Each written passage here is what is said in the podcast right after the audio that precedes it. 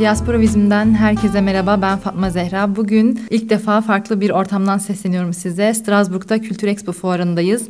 Yanımda bir kanun sanatçısı var. Erva Savaş Acar. Erva hoş geldin. Hoş bulduk Fatma. Davetiniz için çok teşekkür ederim. Rica ederiz. Nasılsın? Ee, nasıl gidiyor?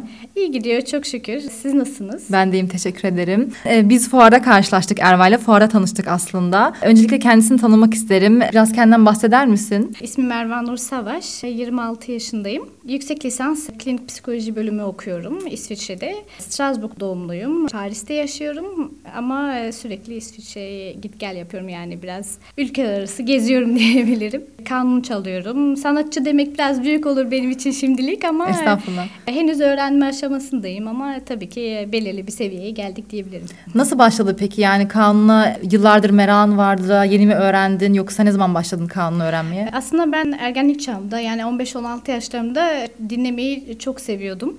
Ve babam aslında teşvik etti diyebilirim. Ne kadar güzel. İstanbul'da işte gezerken müzik enstrümanına girdik. Dedi eğer bak bir kanun alabilirsin, deneyebilirsin dedi. Ben de öyle aldım. Tabii aldığım kanun enstrümanı çok kaliteli olmadığından devam ettiremedim ve hoca bulamadım aslında. Fransa'da yaşadığımız için maalesef bu konuda çok kısıtlıyız. O yüzden inşallah belirli bir seviyeye geldiğimi de ders vermeye de başlamak istiyorum. Ve aslında e, onun sonrasında kanunu bıraktım. Dedim ud hocası var Strasbourg'da. Ud'la başlayayım. Öyle belki bir e, baz oluşturmuş olurum dedim müzikte.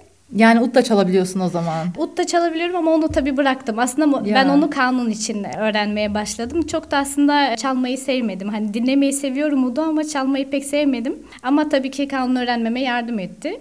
Sonrasında İstanbul'a gittim bir eğitim için 9 ay boyunca. Orada tabii bir kanun hocası aradım. Fırsat buldum yani. Kanun hocasıyla işte 9 ay boyunca yüz yüze yaptım. Sonra tekrar döndüğümde Strasbourg'a online devam ettim aynı hocayla. Hala da devam ediyorum. Öyle öğrenme aşaması uzun olduğundan sürekli çalışmak e, gerek. O yüzden böyle uzun bir süre ders alıyoruz yani. Peki kanunla ilgili bize mesela ben çok bilmiyorum tarihçesini. Galiba bir Türk enstrümanı. Bu konuyla ilgili bize anlatabileceğin bir şeyler var mı? Ee, şöyle günümüzde Türk versiyonu da var ama aslen Araplardan gelme bir enstrüman. 800 yıllarında Farabi tarafından yapıldı diye rivayetlere göre tabii. Ama çok farklı kaynaklar var. Mesela Mısır antik çağda Mısırlar tarafından yapıldığı da deniliyor. İbni Halledan tarafından mesela. Evliya Çelebi'nin seyahatnamesini okuduğumuzda mesela Ali Şah tarafından yapıldı diye yazılıyor. Hani farklı kaynaklar var ama aslen hani Arap kökenli ve sonrasında Türk e, versiyonları da çıktı. Bu kanun şimdiki kanun mesela önceki kanun gibi değil. Eskiden mesela mandallar yoktu. Mandalları da Ömer Efendi taktı sonrasında.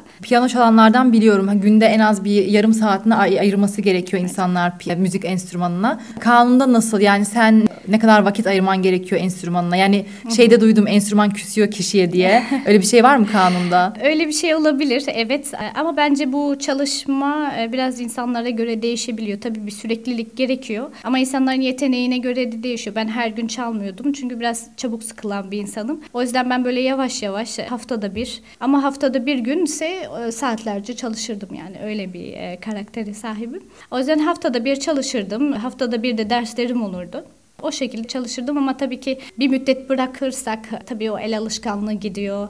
İlk başta psikoloji öğrencisi olduğundan bahsettin. Aynı zamanda e, müziğin de tedavi amaçlı kullanıldığını biliyoruz tarihten beri. Kendin psikolog olduğunda hastalarına kanunla tedavi yöntemi düşünüyor musun? Ya da kanun bu yönde insanlara iyi gelebilir mi? Bu çok önemli ve çok güzel bir konu. Enstrümanımı bu şekilde bu motivasyonla ilerletiyorum. Çünkü Osmanlı döneminde müzikle terapi yapılıyordu. Mesela farklı makamlar var. Örneğin rast makamı var. Tam ezbere bilmiyorum ama e, bazı makamlar mesela depresyona iyi geliyor. Bu makamlar işte beyinde belirli bir dalga bir dalgaya getiriyor ve o dalgalar sayesinde beynini daha mutlu edebilecek şekilde aktive ediyor hormonları. O tür tabii ki terapiler var ve ben de kullanmayı düşünüyorum ileride. Beni motive ettin. Benim bir gitarım var evde bana küstü. Ee, belki ben de Almanya döndüğümde gitarımı elime alırım. İstersen şimdi senden bir şey dinleyelim. Tabii ki seve seve. Ne çalacaksın? Önce ondan bahset sonra başlayalım. Ee, çok güzel bir eser. Fikrimin İnce Gülü. Bunu dinleyen herkes muhtemelen tanıyordur. Kürdi makamında bir eser.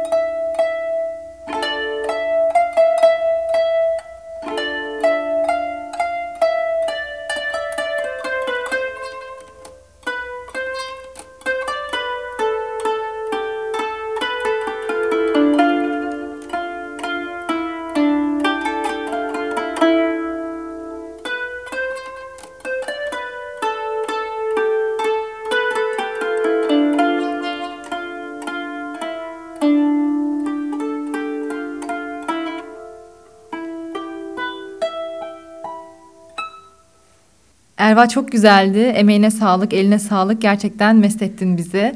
Çok teşekkür ederim. İnşallah beğenmişsinizdir. Umarım ileride konserin olur. Konserini dinlemeye geliriz seni. Belki diaspora bizim dinleyicileri de gelirler. Çok memnun oldum. Ee, Görüşmek üzere. Ben de çok memnun oldum. Görüşmek üzere. Diaspora bizimi Instagram'dan ve Spotify'dan takip etmeyi unutmayın. Hoşçakalın.